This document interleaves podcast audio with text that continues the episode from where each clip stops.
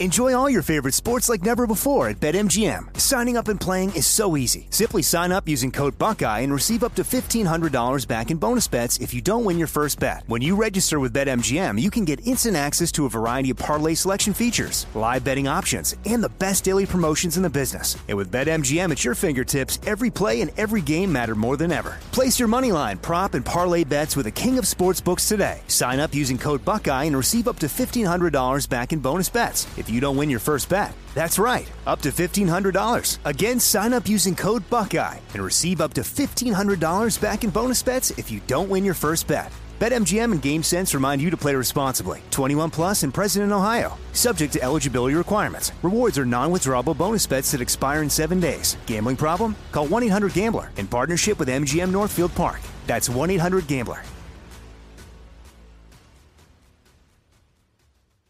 You know you've got a comeback in you. When you take the next step, you're going to make it count. For your career, for your family, for your life. You can earn a degree you're proud of with Purdue Global. Purdue Global is backed by Purdue University, one of the nation's most respected and innovative public universities. This is your chance. This is your opportunity. This is your comeback. Purdue Global, Purdue's online university for working adults. Start your comeback today at purdue global dot e d u. Are you still searching for your perfect place to call home? Well, now is the time to buy at Fisher Homes. If you're looking to move in before the end of twenty twenty-four, May could be your last opportunity to start building your dream home and close before the year's end. If you're hoping to move in even sooner, Fisher Homes also has homes that are move-in ready and waiting for you, where you can start enjoying the benefits of homeownership even faster. Schedule your personal tour with a new home advisor today at fisher homes dot com and make this spring the season you find your Your perfect home sweet home. So we don't get Tim the Lawyer, as he was known when he was a regular caller on the Armstrong and Getty show many, many years ago. We don't get Tim the Lawyer, Tim Sandefur, in studio as much as we used to. But since you are in studio today, Tim Sandefur. Yeah, I love what you've done with the place. You are still bearded. I am. You know, it's been eight years that I've been that I've had a beard, wow. And you ask me every time. Yeah. What what an idiot, you know? And Jeez. And you're not carrying a trash can sized no soda. Yeah, I used to. Like you used to. I used to, and and time caught up with me. I'm off carbonated beverages, I'm afraid. Really? Yeah. yeah. Couldn't take it anymore. Happens to everybody. Blew a gasket or something. Be- Congratulations Be- on the beard and the soda. Be- before we get into the substance of our conversation with Tim about his fabulous new tome and other uh, constitutional issues in America, two things. Number one. And I think this will be uh, good for you to hear. Uh, you know those warnings like on a McDonald's pie, the hot apple pie that says con- con- caution, content mm-hmm. may be hot, filling may be hot. And we've always asked, who are those for? Well, they're for me. For the second day in a row, I've gotten a brand new hot cup of coffee, gotten into a brief conversation with somebody, then swigged down an enormous mouthful and burnt my tongue in my mouth and, and cried out in, in pain, fury, and humiliation. So those warnings are for me. Gotcha. I sympathize, man. I drew blood eating shrimp twice in a row a few weeks ago. It was uh, oh. how do you how do you manage to? I cut my hand with shrimp tails at two separate meals on two successive days wow. till there was blood running down my hand. How does somebody do that?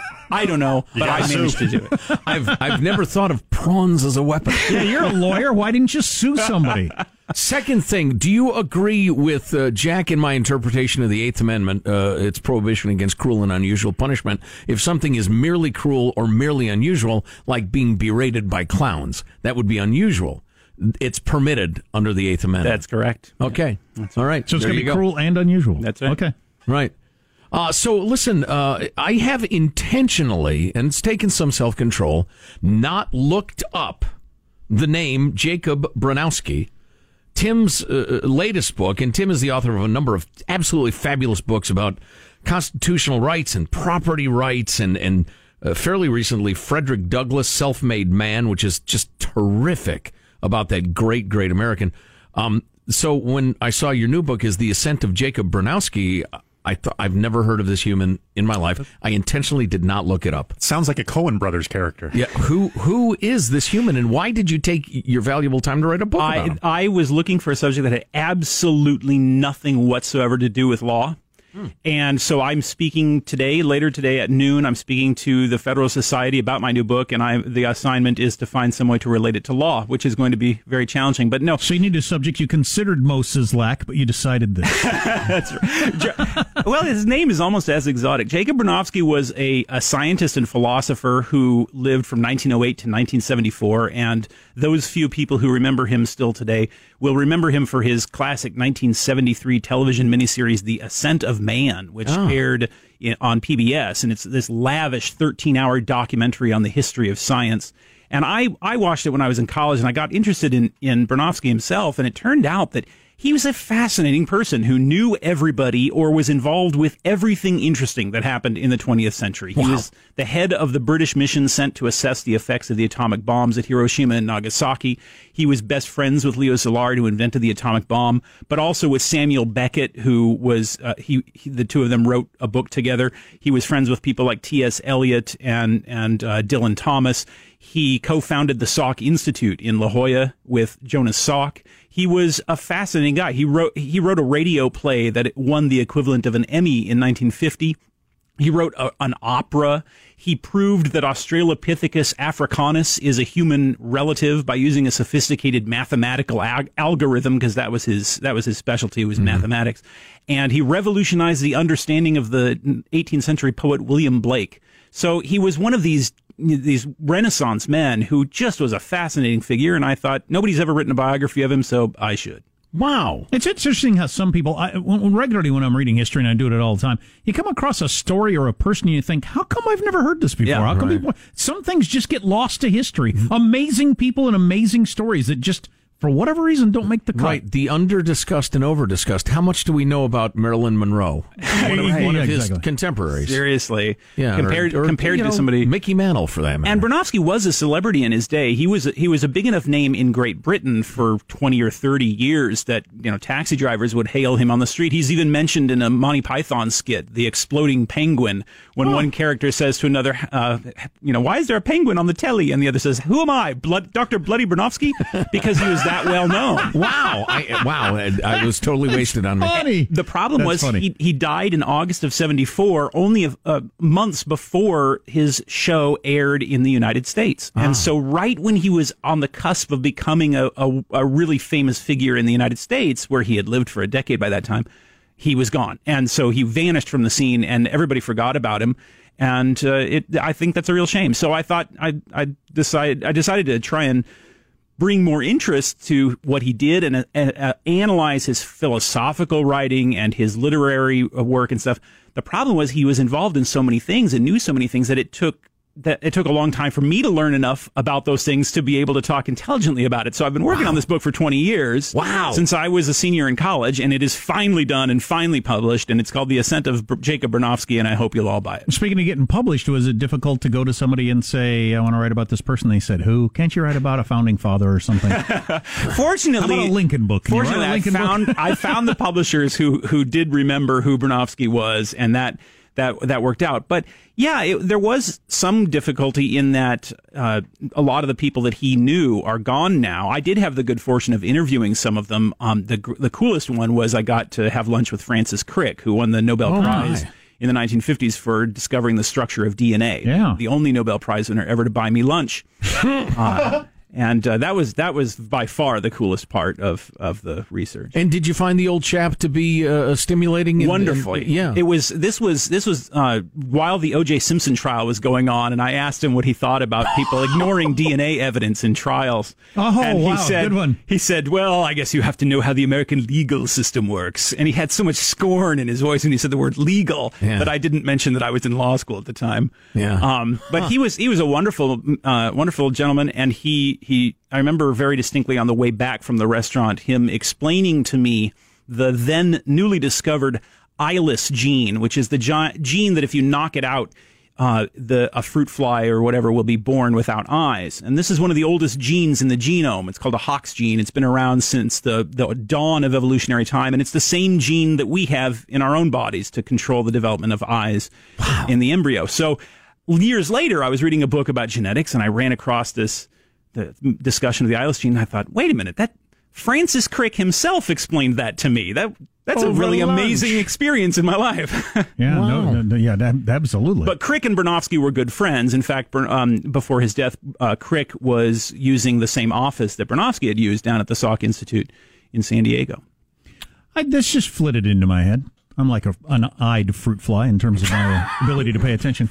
This just flitted into my head. What do you, when you get up in the morning, what do you, what do you check news-wise, like, for what's going on in the world? Like, Twitter. What's your first thing? Twitter? That's it. And then, like, what, how do you structure your feed? How many what people do you, do you follow? Yeah. yeah. Uh, I follow quite a lot of people. I don't remember. Somewhere, maybe a thousand, something like that. What what tends to be at the, the top of your list? I follow thirteen hundred. Like, are they news publications or people? Uh, or? I, I, yeah, people, primarily. In fact, just uh, I, just this morning, I was thinking of writing a tweet about what I, who I would uh, recommend for the Nobel or for the Pulitzer Prize if I were in charge of the new, of the Pulitzer Prize. And the three names are, are John Ziegler, um, uh, Elizabeth Nolan Brown at Reason, and Robbie Soave at Reason. Oh, I yeah, think I love the, Robbie. The three yeah. of them are just are, are the real journalists that are still working today. And, of course, Dan Walters, since I'm in Sacramento, I need to mention the only remaining journalist in the state of California. Dan um, is legendary. He's amazing. He's a, one of the great clear-eyed writers about I d- I just Cal wish Unicornia. That, I just wish his articles would be three or four times as long as they are. Did you read uh, the, the, the, the transcript of what the... Uh, editor there at the New York Times said last week to his crowd? Yes, I, I mean, did. It's, it's just incredible where we that that might be the most important newspaper in the world, or at least formerly was, and and the direction they're willing to go, it's it's troubling. Com- expecting a newspaper that recently ran articles such as "Women in the Soviet Union had better sex under communism," and uh, the Soviet space program was better for women's equality. Expecting a newspaper, or even calling it a newspaper, when it runs articles like that, I think is excessive. I think the New York Times has clearly gone off the deep end into not just leftist partisanship, which, you know, is kind of expected in the media, but in the most extreme form of it. And the same is true of C N N. I mean, I love C- I love C N N, but it's like day after day, it's just, it's become a partisan Uh, uh, enterprise. I I, I can't stand that. To the point of absurdity, in my opinion. I mean, it's just, you can't even take it seriously. And it's as bad for the left as it is for the right. Oh, absolutely. Absolutely. Over time, of course it is going to be. And it just, it's, it's surprising to me that people of that caliber, I assume you have to have, uh, you know, some pretty good credentials to end up being in the newsroom at the New York Times. I would hope, but I don't know. And, and, and you're he, willing to abandon journalistic principles because you hate Trump so much. And it's so cheap. It's so cheap and and and easy to do, to make everything be about Donald Trump. I mean, I'm I'm I, everybody who follows me on Twitter knows my views on, on the president. But the it's so easy to just make it a series of not even in, uh, often not even accurate uh, slams on the president day after day after day, instead of the kind of of sophisticated, in-depth research and reporting that takes a lot of work and and is a is sometimes very frustrating when you're doing it, because you have to fact check everything twice and three times and thing. And when you see people who do it well, like the people I've mentioned, Elizabeth Brown and Robbie Soave and John Ziegler, it's it's a, a testament to the continuing uh, art form. There's no market for that, egghead. You shut know up. That's true.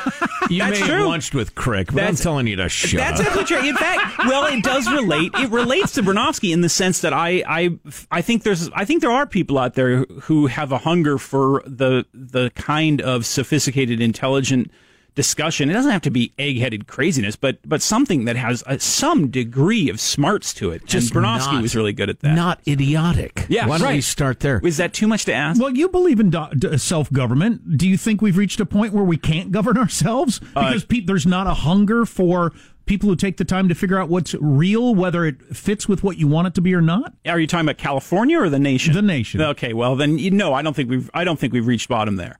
California, I I don't know. I I honestly, I, I'm really am pessimistic about the possibility of any kind of reform in California. I think California has gone so far in the direction of taking the the easy, emotionalistic, sound good answer over hard realities, and is so unwilling to face reality that I think it's going to be a long, hard struggle before California is able to to right itself. But, you know, I'm a pessimistic person. Maybe I'm wrong. I mean, you you, you talk to Tom McClintock, and he'll always say, "Oh, California! There's no reason in the world, world why California couldn't change tomorrow and become a you know a livable, uh, thriving economy." But I don't buy it. Well, why don't we? Why don't we talk about a couple of the big stories in the news today with uh, Tim Sandefur, Vice President for Litigation at the Goldwater Institute. His new book, which sounds fascinating, is The Ascent of Jacob Bronowski. Uh, more to come. Stay with us. Armstrong and Getty.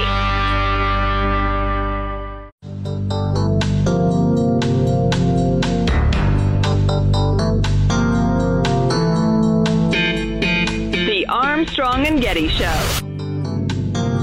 You'd think we'd have something other than the Law and Order theme when we have lawyers on, but it's the best we can do on we the don't. Armstrong and Getty Show. Get over it. Tim Sandefur is with us. Tim, the lawyer, Vice President for Litigation, the Goldwater Institute. His new book is The Ascent of Jacob Bronowski, somebody I uh, had heard of but hadn't realized I'd heard of because I was familiar with The Ascent of Man. It sounds like absolutely a fascinating read about a fascinating guy.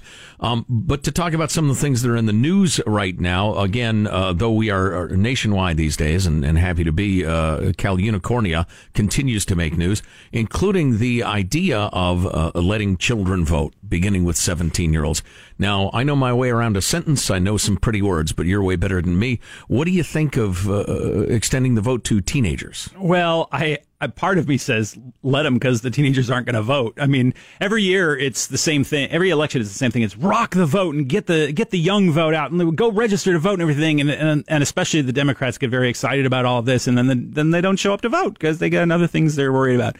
Um, but as you've said, and I, I think it's totally true, is that the effort to to round up people who are too young to know how the world works and get them to vote is very indicative of the worldview of those who are who are behind that effort. It's precisely because leftist political philosophy is so emotionally appealing, but is in fact uh, uh, both unworkable and, in the last analysis, immoral, that the, the there's an effort to recruit people who have not had enough experience or education in the world to to understand its shortcomings, because they'll inevitably vote for that for that goal. So. Right, that which makes them feel good. We got on the topic of uh, being uh, pessimistic, and I, I wonder how you're not pessimistic with a lot of what's going on, but you said your your own book uh, has, touches on that. Yeah, well, Bronowski was living uh, at a time during the, the rise of the hippie movement. He was very worried about the rise of the hippie movement because he thought it was a reactionary,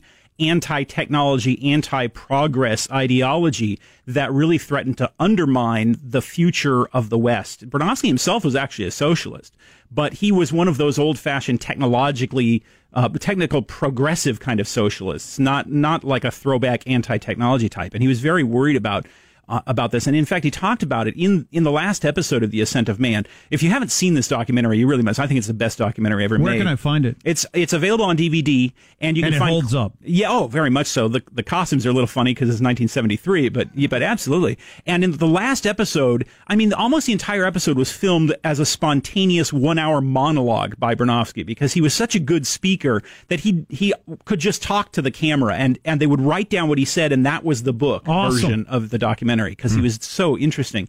And he talks about this in the last episode, and he says, he says, I have it here. He says, I feel I am infinitely saddened to find myself suddenly surrounded in the West by a sense of a terrible loss of nerve and a retreat from knowledge into, into what? Into Zen Buddhism, into falsely profound questions about are we not just really animals at bottom, into extrasensory perception and mystery that do not lie along the line of what we are able to know if we devote ourselves to an understanding of man.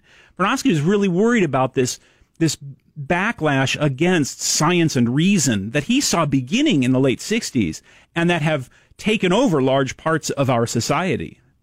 Wow, that is that is great. So you can get a book version of the uh, the documentary. Yeah, which is then. basically a transcript of yeah, the, of the okay. documentary. Fabulous. Although we want people to read your book. Yes. The Ascent of Jacob Bronowski, available where fine books are traded, I assume.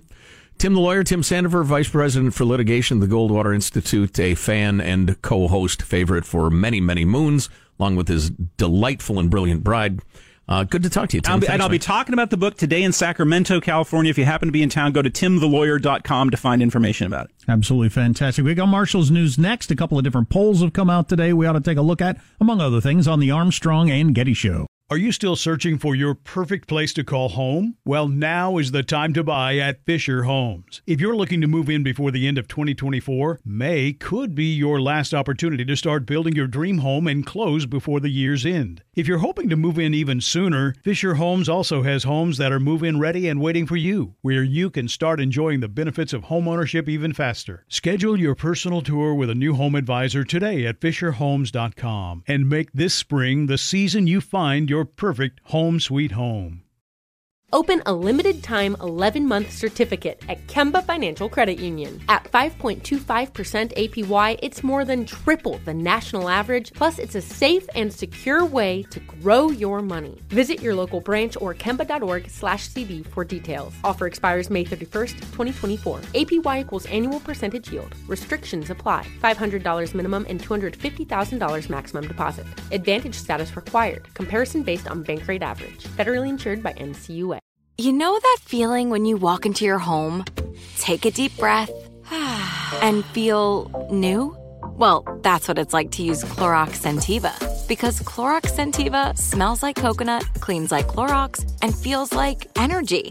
It'll elevate any cleaning routine to not just clean, but also make every room smell like a tropical coconut getaway. Discover how Clorox Sentiva's powerful clean and refreshing scents can transform your space. Get yours in coconut or other fabulous scents at a nearby retail store.